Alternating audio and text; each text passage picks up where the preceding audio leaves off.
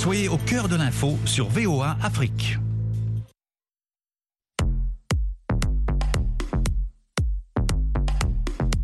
Le monde au féminin. Féminin. Féminin. Féminin. féminin.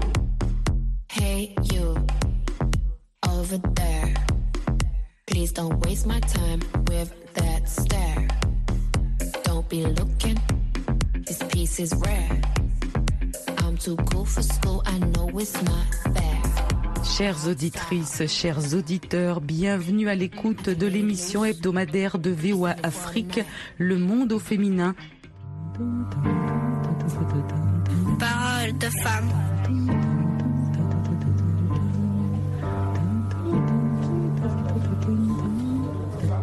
Sommes avec Élisée Zola et Noah Salibi, deux éco-entrepreneurs d'origine congolaise de la République démocratique du Congo. Et merci beaucoup d'être avec nous pour le monde au féminin de VOA Afrique. Merci à vous pour l'invitation. Vous êtes en effet ici pour la conférence annuelle Africa Femmes Performantes, hein, qui est organisée par Patricia Sec. Vous êtes venu ici en fait pour présenter vos projets. On peut peut-être commencer par Élisée. Donc vous, vous êtes pharmacienne de formation, vous êtes podologue. Alors vous utilisez des produits essentiellement donc naturels. Expliquez-nous un petit peu donc euh, l'objet de votre entreprise.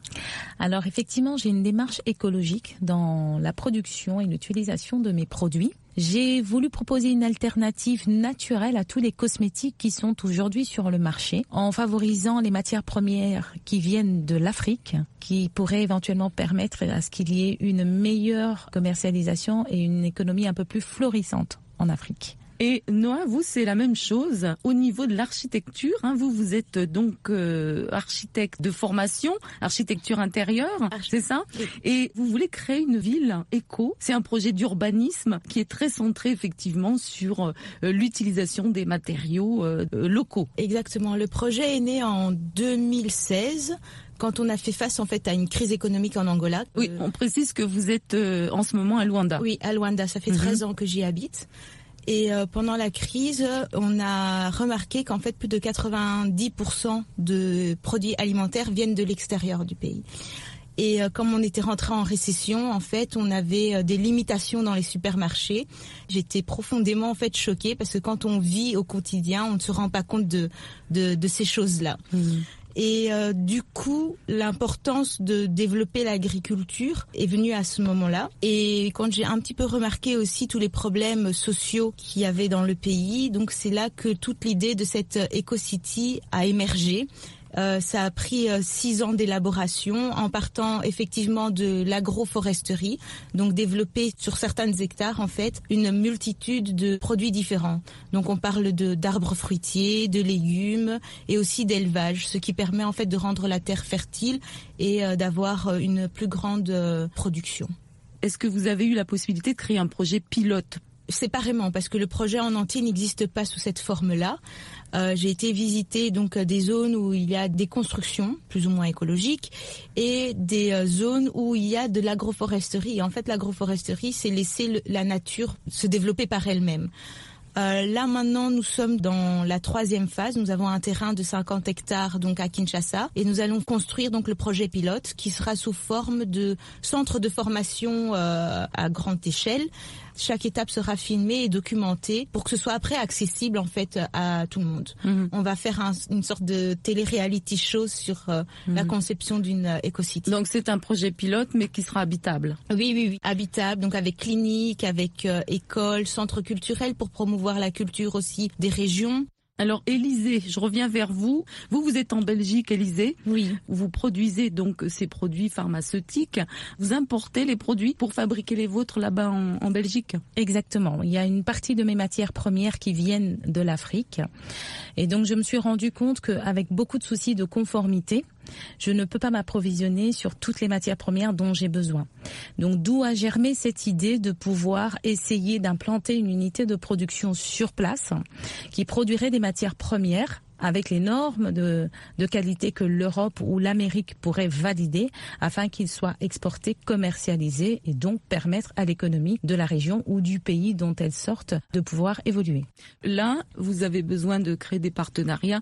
Est-ce que vous allez donner la priorité à des coopératives de femmes? Voici l'idée. Vous êtes tombé sur le mot exact. Nous allons solliciter beaucoup plus les coopératives de femmes, les groupements de femmes, les associations de femmes. Non, à vous, au niveau des partenariats, là c'est peut-être un petit peu plus difficile. On parle d'urbanisme. Hein. Qu'est-ce que vous envisagez? Nous avons déjà des partenaires locaux. Kemco, qui est une entreprise qui euh, produit des maisons euh, autobloquantes, donc des blocs de construction avec euh, les plastiques, les déchets plastiques. Et ce qui est intéressant avec cette compagnie, c'est qu'il ne recycle pas un seul type de plastique, mais il reprend les sept composants de plastique différents. Donc on peut transformer tous les déchets plastiques pour la construction. Donc nous répondons aussi à, à la problématique de la pollution au niveau de l'isolation, par exemple On n'a pas trop chaud dans une maison en plastique en Afrique? Ça a été labellisé, euh, je pense, aux États-Unis. C'est une compagnie qui est à l'origine euh, de l'Argentine. Ils ont déjà développé plusieurs euh, partenariats pour euh, la construction d'infrastructures. Il y a des labels là-dessus. Donc il y a des études qui ont été portées sur ces produits-là. Élisée, au niveau de la pharmacie, vous-même, et au niveau des labels, au niveau des conformités, vous avez dû passer par tout un processus, on imagine, hein, surtout en Belgique, c'est assez strict. Vous avez répondu aux normes de quelle manière? Effectivement, il y a beaucoup de normes par souci de conformité, de législation aussi. Le chemin a été un peu long. Il m'a fallu plus ou moins deux ans pour pouvoir commercialiser mes produits. Comme vous savez, ils ont une empreinte écologique, c'est-à-dire que leurs emballages sont éco-responsables. Donc euh, j'ai dû euh, fournir aussi des certificats avec des produits labellisés éco-responsables pour pouvoir les utiliser comme tels. Vous pouvez nous citer les produits que vous utilisez pour concevoir vos cosmétiques? J'utilise des bases comme euh, le beurre de karité, l'aloe vera. J'ai les huiles essentielles qui en fait apportent tout le côté thérapeutique. J'utilise de l'huile de noix palmiste. J'utilise aussi de l'huile d'amande douce. Et c'est là que c'est intéressant. Il y a un partenariat qui va plus ou moins se créer entre vous deux, entre Élisée et Noah. Noah, dites-nous un mot là-dessus justement. On parle déjà de la production agricole. Euh, nous travaillons avec des coopératives, donc c'est pas nous-mêmes qui implémentons. Nous allons donc dans les 50 hectares qui sont déjà euh, disponibles, il y a déjà des femmes qui travaillent. Mhm. Euh, et donc on crée des coopératives avec des partenaires comme Élysée dans le domaine de la cosmétique et de la parapharmacie. On pourra lui fournir donc les produits dont elle a besoin et avoir une institution à l'intérieur même de l'EcoCity qui va pouvoir donner des labels et des certificats pour mhm. tous les produits qui seront produits à l'intérieur l'intérieur de l'infrastructure de Divinity City, donc développement vers de nouveaux temps. Mm. Donc on veut vraiment apporter un soutien au développement économique et social euh, du pays. Et aux États-Unis, est-ce que vous avez rencontré des entreprises ou autres qui seraient intéressées par des partenariats avec vous? Euh, Oui, ça a été une très grande porte ouverte, en tout cas ce voyage. Nous avons pu avoir accès à des informations importantes comme la Goa en ce qui concerne euh, les matières premières. Les matières premières. Mhm. Donc euh, là, on sait déjà qu'il y a déjà une porte vers les États-Unis avec Madame Patricia Seke, qui est la présidente de Africa Femmes euh, Performantes. Avec ses connexions, en fait, maintenant, elles vont porter le projet Divinity City et euh, trouver des partenariats américains pour pouvoir développer hmm. euh, le, projet pilote. Donc, à cette réunion annuelle, on sait qu'on a plein de femmes qui viennent du continent, hmm. mais il y a aussi, n'est-ce pas, des Africaines qui travaillent ici sur place. Donc, c'est le moyen pour vous aussi de nouer des liens hmm. et de voir ce qu'il est possible de faire à, ce niveau-là. Exactement au niveau des coûts, au niveau des coûts pour ce genre de construction Parce que l'objectif finalement, quand on crée un village en Afrique, on connaît les problèmes d'habitat qu'on a en Afrique. La plupart des gens sont mal logés, n'est-ce pas mhm. C'est eux-mêmes qui construisent leur maison. C'est mhm. quelque chose qu'on voit quasiment nulle part ailleurs. L'Afrique est douée pour ça. Hein. C'est la famille qui construit sa maison et c'est tout un savoir en fait ancestral que vous-même vous avez justement l'intention d'utiliser. On l'utilise, on le voit aujourd'hui. Hein, cette nouvelle vague d'architectes africains qui effectivement euh, ne vont pas euh, faire des choses en béton, mais au contraire vont vraiment utiliser les matériaux locaux. Et est-ce que l'objectif, c'est aussi de pouvoir présenter un habitat accessible à la classe la moins favorisée? Tout le projet est justement euh, tourné là-dessus parce que aujourd'hui, être entrepreneur, si on veut développer l'entrepreneuriat, les locaux sont extrêmement cher. Donc avoir accès à des infrastructures pour développer euh, son industrie ou, son projet, ça requiert énormément d'investissement. Et tout le projet est euh, tourné là-dessus parce que tout ce que nous faisons en construction, c'est social. Il y a euh, dans le projet 70% de la construction qui est dirigée à l'aide au développement, donc euh, accessible à la population, Le logement social. le logement social, Mhm. mais ça va plus loin que ça parce que nous avons des bureaux administratifs où il y aura des personnes qui pourront avoir un espace pour travailler. Il y aura un centre commercial alternatif, donc ça va être aussi une zone où ils pourront avoir accès pour commercialiser leurs produits ou leurs services à des coûts euh, réduits. Donc c'est l'habitation, l'espace commercial, l'espace bureau et euh, la zone aussi de transformation, de production de leurs produits. Donc c'est tout un espace qui permet en fait au moins favorisés de pouvoir développer leur idée.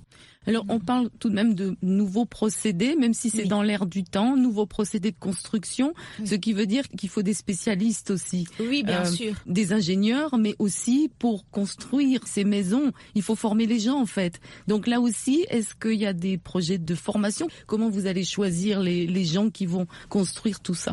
Le projet était global et euh, l'idée de ce projet, c'est de travailler avec les personnes qui seront à l'endroit où on va le développer. Prenons Kinshasa. Pour Kinshasa, pendant un an, j'ai retravaillé, adapté le projet pour la ville de Kinshasa avec des ingénieurs congolais et une équipe technique et euh, donc avec des ingénieurs congolais, des architectes congolais et des professionnels euh, dans tous les métiers de la construction congolais. Parce que c'est un projet inclusif en fait. Et c'est pour montrer vraiment que nous avons tout dans le pays pour pouvoir développer le pays.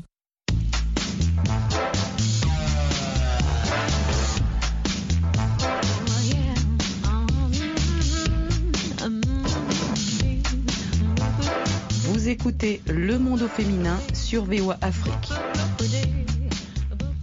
Élisée m'a dit quelque chose d'intéressant tout à l'heure. Elle m'a parlé de vos papas respectifs. Alors, euh, Élisée, qui est pharmacienne, qui est podologue, elle est intéressée pour euh, connaître un petit peu votre papa qui est chimiste. Exact. Et vous, qui avez une formation en architecture, euh, vous êtes euh, intéressé par le papa de Élisée, euh, qui est dans le génie civil. ça? Exactement. Et ça, c'est formidable. Exactement. Ouais. Donc, vous allez élargir la famille, là, dans le projet. C'est Ah, les, les oui. papas, ils vont venir aussi travailler avec vous. Oui, mon père est déjà basé en, en RDC, donc à Kinshasa.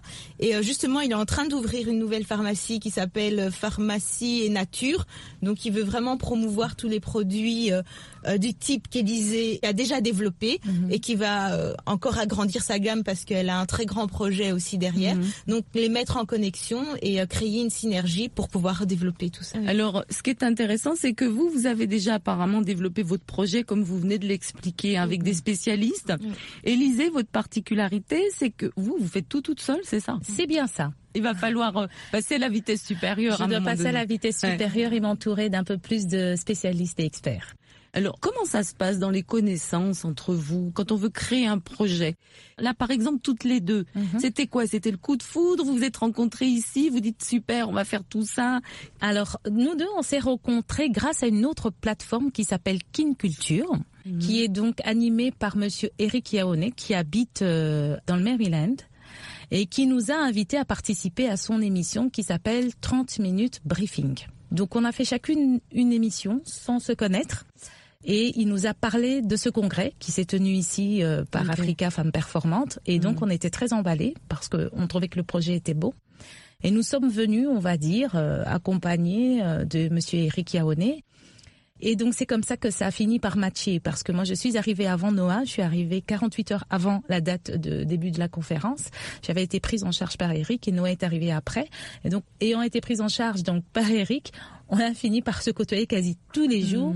Et en fait, euh, en discutant et en dialoguant, on s'est rendu compte qu'on avait tellement de points en commun qu'on s'est lâché sur nos projets avant même de commencer la conférence et on s'est dit, mais enfin, il fallait juste qu'on arrive pour qu'on puisse se mettre en contact.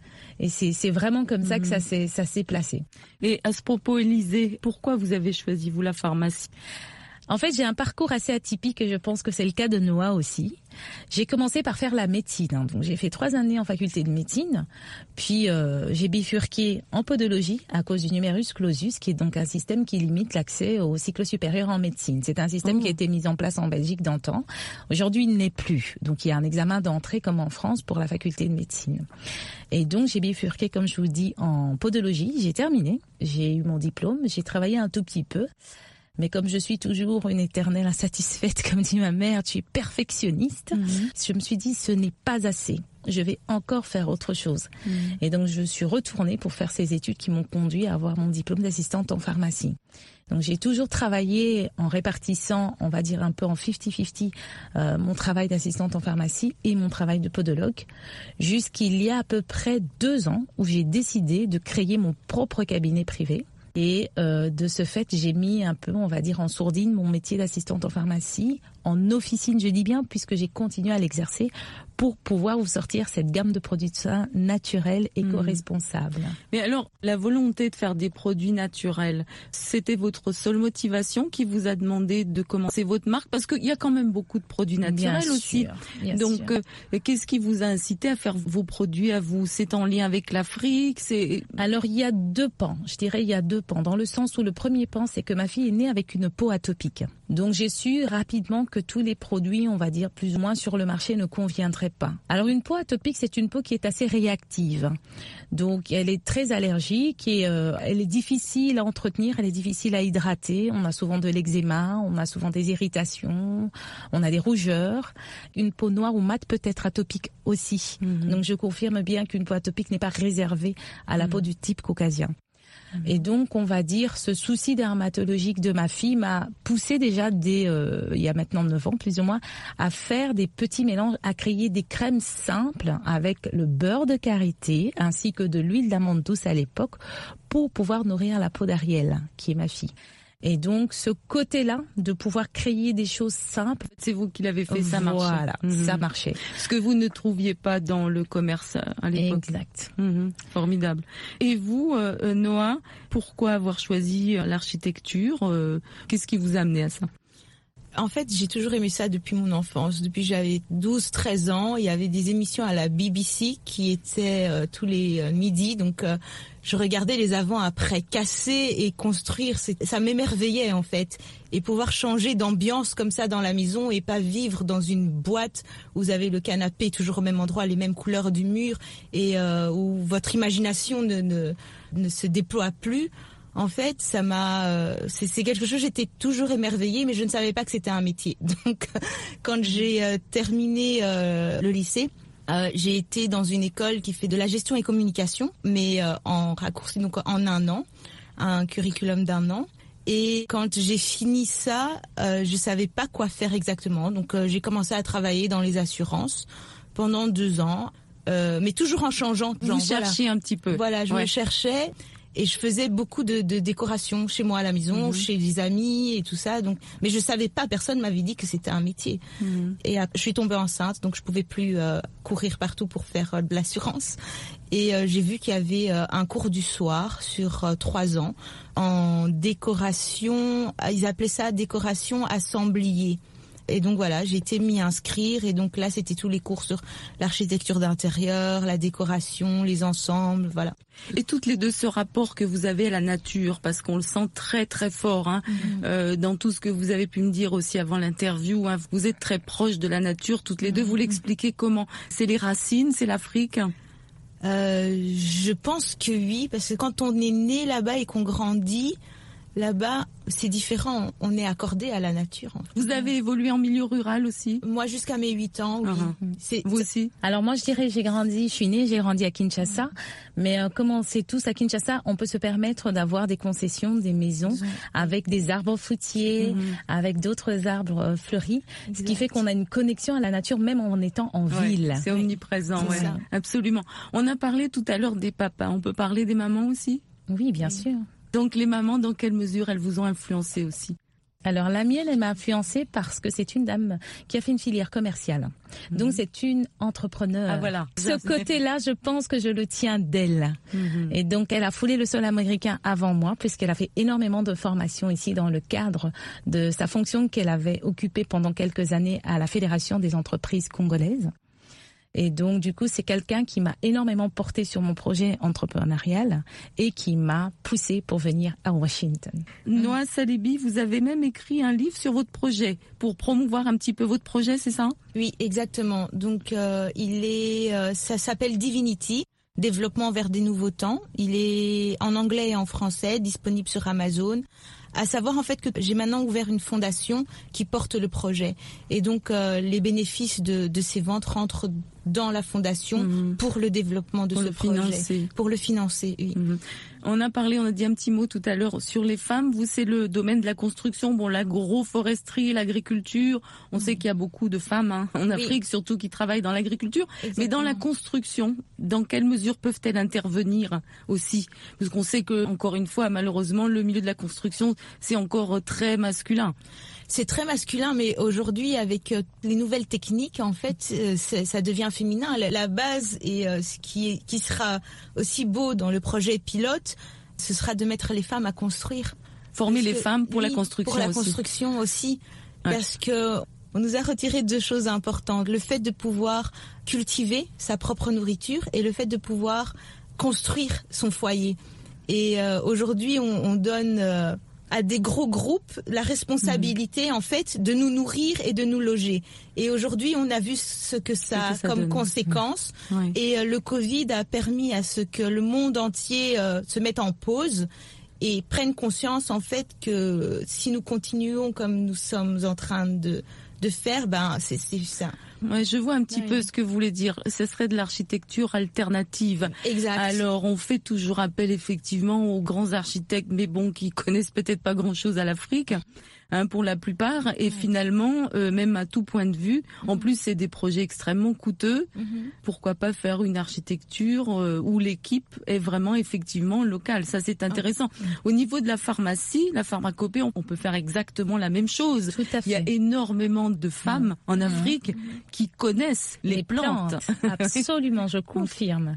Donc là aussi, vous avez. Est-ce que vous avez déjà eu des contacts justement avec des dames là-bas sur place qui sont vraiment euh, très pointues dans le domaine, mais qui sont pas forcément connues Parce que c'est de ça dont on parle. Hein. Oui, des gens qui sont très doués, qui sont Mhm. des experts, des professionnels, mais qui sont pas connus du tout parce qu'il n'y a Mhm. pas un gros groupe, comme vous venez de le dire, derrière ces gens-là. Mhm. Exactement. Exactement. Moi, j'ai eu des contacts. Les tout premiers étaient en 2015. Et je, je compte essayer de repartir assez euh, prochainement sur Kinshasa pour pouvoir euh, avoir encore euh, une sorte de, de, de partenariat, on va dire scientifique. Moi, j'appelle ça comme ça parce que mine de rien, elles ont de la connaissance et cette connaissance est scientifique, même si on- elles n'ont Mhm, pas oui. un diplôme universitaire. Ce sont des bases et des connaissances scientifiques qui pourront me profiter. J'ai eu l'occasion en 2015 d'être dans la région de Kimpese, qui est dans le Congo central, où j'ai rencontré un professeur en en pharmacie, qui était docteur d'ailleurs en pharmacie, et qui m'avait donné un recueil de plantes de la région, à peu près 2000 plantes répertoriées. Grâce justement en collaborant avec toutes ces personnes, euh, ces dames qui ont cette connaissance des plantes, et lui avec cette partie didactique a pu établir ce document qui est une bible. Mhm. Et est-ce que vous auriez la possibilité dans quelques temps de créer votre propre laboratoire? Parce que encore une fois, là, on rappelle que vous travaillez toute seule, mais vous auriez besoin d'une équipe de recherche un petit peu pour vous soutenir, on imagine. Absolument, ça fait partie des étapes euh, de finalisation de mes projets. C'est des beaux projets, hein. Élisée Zola, Noah Salibi, merci beaucoup. Je rappelle que vous êtes toutes les deux congolaises, d'origine congolaise.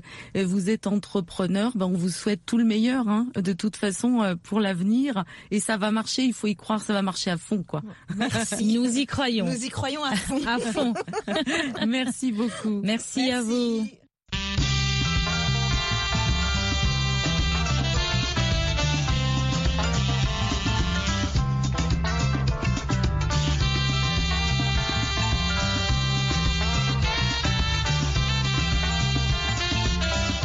Le monde au féminin, c'est tous les mardis et samedis à 19h05, temps universel.